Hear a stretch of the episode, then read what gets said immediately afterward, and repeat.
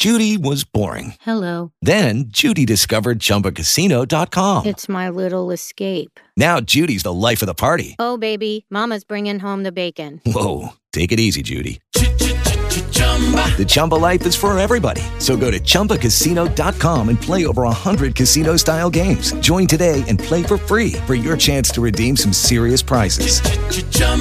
Chumbacasino.com. No purchase necessary. Void where prohibited by law. 18 plus terms and conditions apply. See website for details.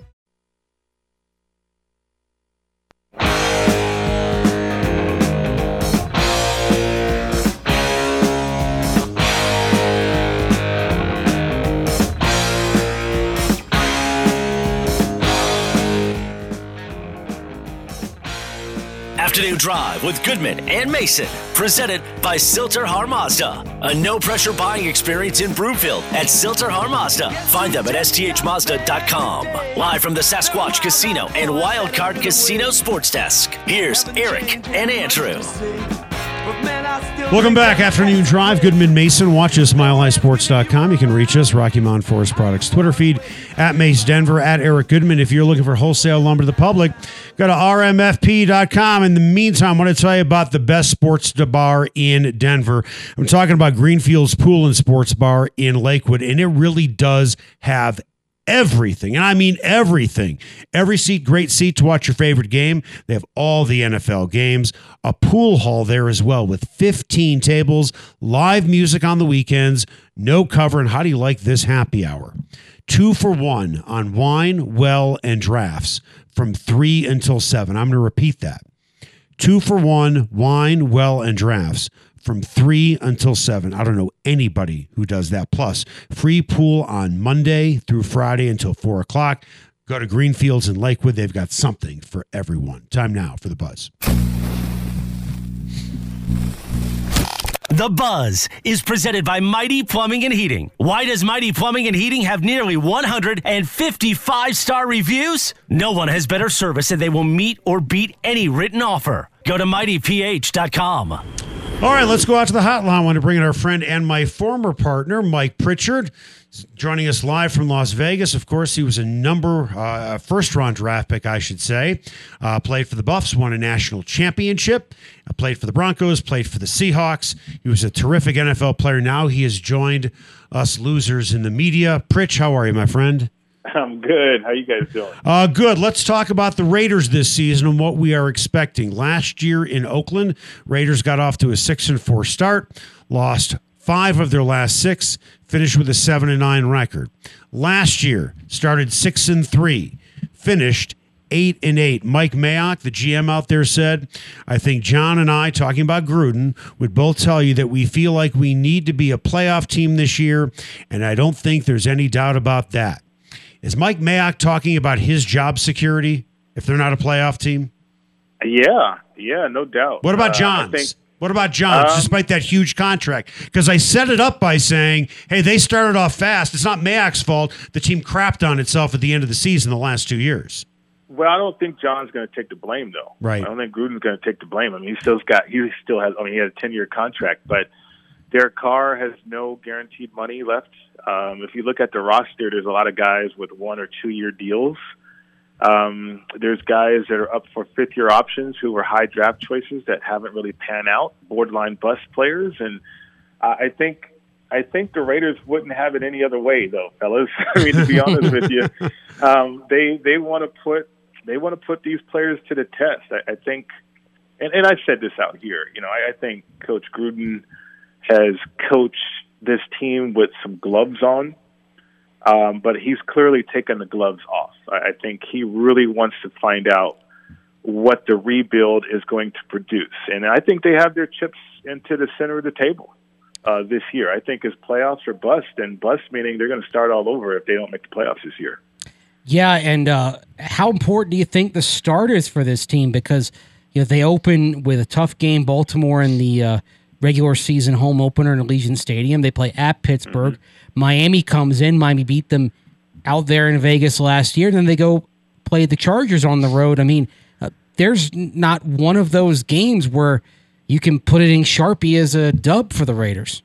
Yeah, I think they are an underdog for that first game. By the way, by the way, having, you know, grown up here, you know, this is my home, away from home, which is Colorado. But this is the hottest ticket. Monday Night Football against the Ravens is the hottest ticket this city has ever seen. And it's bigger than Michael Bublé? Blue Man Group? 2 times bigger. Wow. Bigger than Rolling Stones. Bigger than Garth Brooks. I mean, any ticket you can think of that's ever happened here. Because, well, look, we never had professional football here. I mean, we had it last year, but it wasn't real because there was no fans there. But this year, there are going to be fans, and the expectations are through the roof, you know, and entertainment capital of the world, the commitment from the state for that stadium. There's a lot on the line, and the return on investment needs to happen this year. So there's a lot of pressure. But you're right, Mace. I think they have to get off to a fast start. They got the Ravens in a short week to the Steelers, but if this team is ready to go, then they should be able to handle that. I mean, I look at it this way, guys. You know, the NFL schedule, everybody makes a big deal out of the schedule. Every game is tough.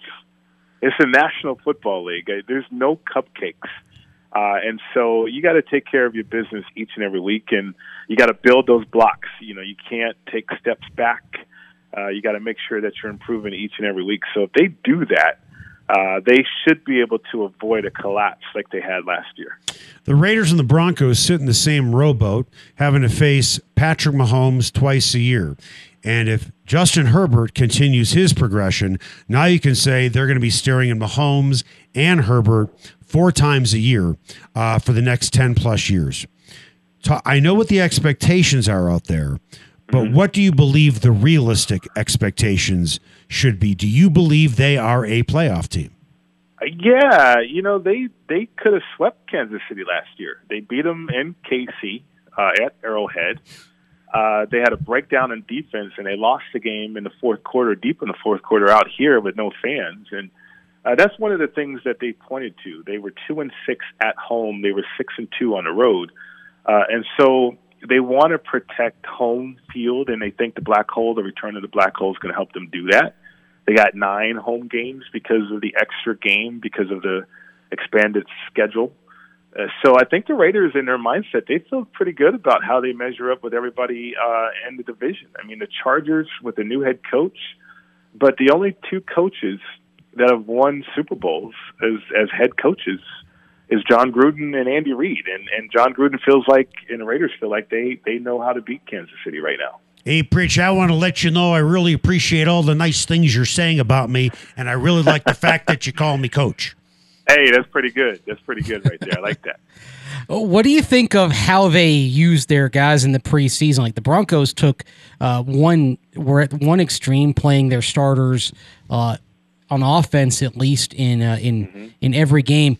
The Raiders not only didn't play either of the top 2 quarterbacks. You saw Nathan Peterman take almost every preseason snap.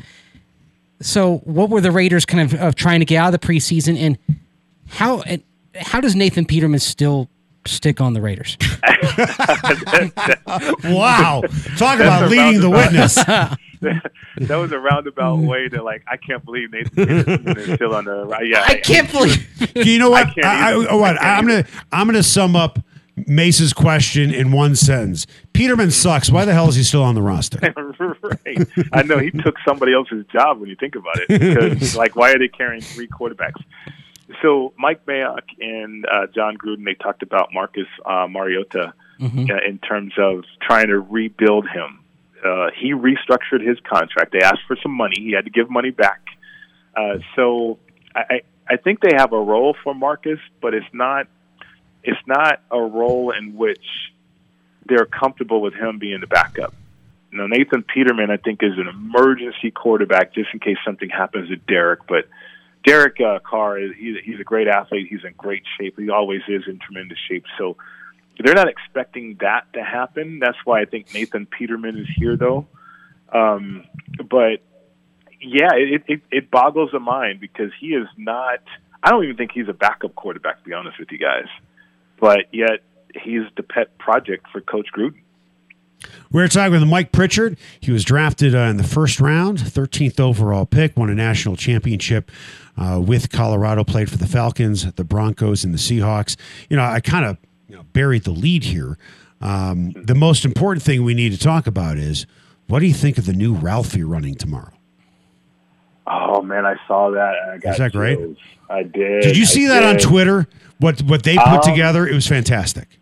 Well, I saw it, yeah, but they also sent me a video. So I got it sent to me. And, yeah, man, I think, you know, you think about the history of Ralphie and you think about the tradition of running out behind Ralphie. I didn't really understand it when, you know, when I got my recruiting trip there. You know, he talked about it, and I saw it on TV. But then my freshman year, man, and you know, as at home games, Coach Mack used to dress out everybody. You know, if you were a walk-on or whatever, you got to put on a uniform. So to be able to run out after Ralphie, I mean, that was just incredible. And so to build it up in which, you know, because at that time the stadium was half full, but to build it up in anticipation of what we actually turned into, and that stadium was rocking. I can't wait to see it unveiled again this year. What will it take for CU to approach that level again someday? Oh, well, you're how much time do you have, Mace? Yeah, you know what, Mace? You're talking about recruiting at a level that Coach Mack recruited at, and I don't know if they've done that.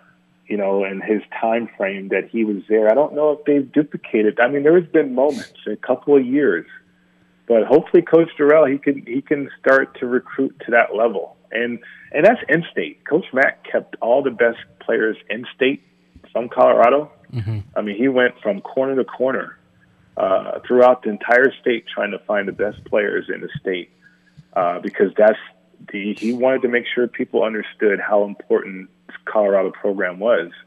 And so when you came from out of state, you felt the passion from the in-state players immediately.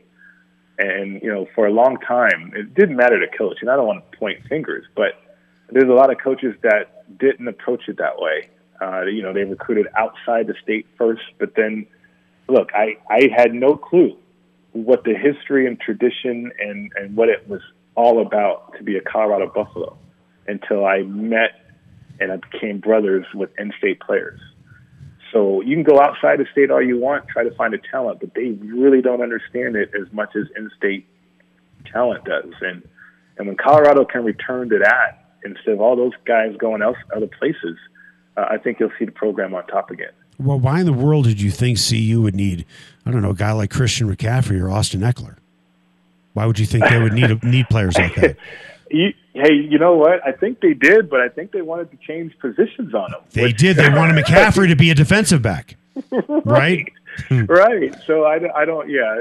You got to ask those people that question, right? But yeah. I mean, I that's one thing. You know, it might be under the radar because you know there's going to be a lot of things written about Coach Mack, certainly, and said about him. But he understood what it took to build a program and to build that passion for the program. And that's what propelled us to the levels that we got to. One more thing before we cut you loose. Let's go back to the draft in which the Raiders took Henry Ruggs over Jerry Jeudy. We have been watching Jerry Jeudy. Obviously, last season he had some drop problems, but his route running as a wide receiver, Pritch, I don't know how much you watch this guy run routes, but I think even your jaw would drop. But from a wide receiver's perspective, what do you see in Ruggs that gives you hope that this guy was worthy of being the first wide receiver off the board? I haven't seen it yet. I've seen in Jerry Jeudy one of the best wide receiver prospects I've seen since Randy Moss. Wow! So to echo what you said, yeah, his route running is off the charts. Yeah. I mean, yeah, I can't say what I want to say on air, but in terms of being excited about what that man can do, I mean, his route running, yeah, you're going to have trouble with the drops. Cortland Sutton had trouble locating the ball outside the line of scrimmage, and then he turned into a Pro Bowler. Jerry Rice dropped the ball all the time as a rookie. Right. So did Julio Jones. Exactly. You know, we all. You never did, though. You never dropped it, did you? Yes, I did. Yeah, if Wilbur Marshall was staring you down, you absolutely alligator armed it. Sure, of course, but you know, I had good teammates to whip me into shape, though. But I think, Jerry Jeudy, you know, the thing about the pro game is that ball coming out of the line of scrimmage, you lose it because everything happens so fast. And then the hash marks are closer. So there's an adjustment there. And I think that's going to happen. And certainly he made that adjustment from last year to this year. He's off the charts, fellas. You know, in terms of Henry Ruggs, he is fast. And I played with a number of fast wide receivers, but he's got to complete and be that all-around wide receiver. There's one thing about running down the sideline and running behind people, but there's another thing when you got to run routes and get open, create separation. And we got to see if he can do that this year. I'm on a wait-and-see approach with Henry Ruggs III. So putting a bow tie on what we talked about at the top of the segment with you, Mike Mayock said we expect to make the playoffs, right? Mm-hmm. They may look at passing on Jeudy as one of the reasons why, if they don't make the playoffs. Mike, thanks for all your help, but, you know, we got to move on. Yeah, that one makes you scratch your head a little bit. And then, but I heard that was the owner's pick, too, though. I think Mark Davis had a hand in that one. And then, you know, the Damon Arnett pick, the Jonathan Abram pick, the Clelin Ferrell. They could have had Devin White, but they picked Clelin Ferrell, and he's not even a starter right now. So that's a top four pick. Devin White was a stud coming out of college. The Broncos, if they could have been anywhere near him, I think they would have taken him. You knew that guy was going to be great. Yeah, but they drafted Clelin Ferrell, you know, and so he's a backup right now. So yeah, I think they're up against it, man. There's a lot on the line for a lot of people this year. That's for sure when it comes to the Raiders. Pritch, thanks so much for your time. We will catch up soon. Thanks, Pritch. Sounds good, fellas. Yep, take care of me. Mike Pritchard, now a media guy in Las Vegas, joined the dark side, like us, with us, I should say. Yeah. Speaking of former athletes being in the media, Stephen A. Smith has a new partner on Fridays on the show First Take.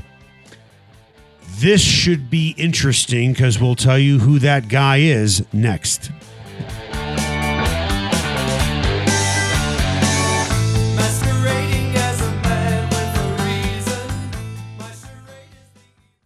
With the Lucky Land Slots, you can get lucky just about anywhere. This is your captain speaking. We've got clear runway and the weather's fine, but we're just going to circle up here a while and get lucky. No, nothing like that. It's just these cash prizes add up quick. So I suggest you sit back, keep your tray table upright, and start getting lucky. Play for free at LuckyLandSlots.com. Are you feeling lucky? No purchase necessary. Void where prohibited by law. 18+ terms and conditions apply. See website for details.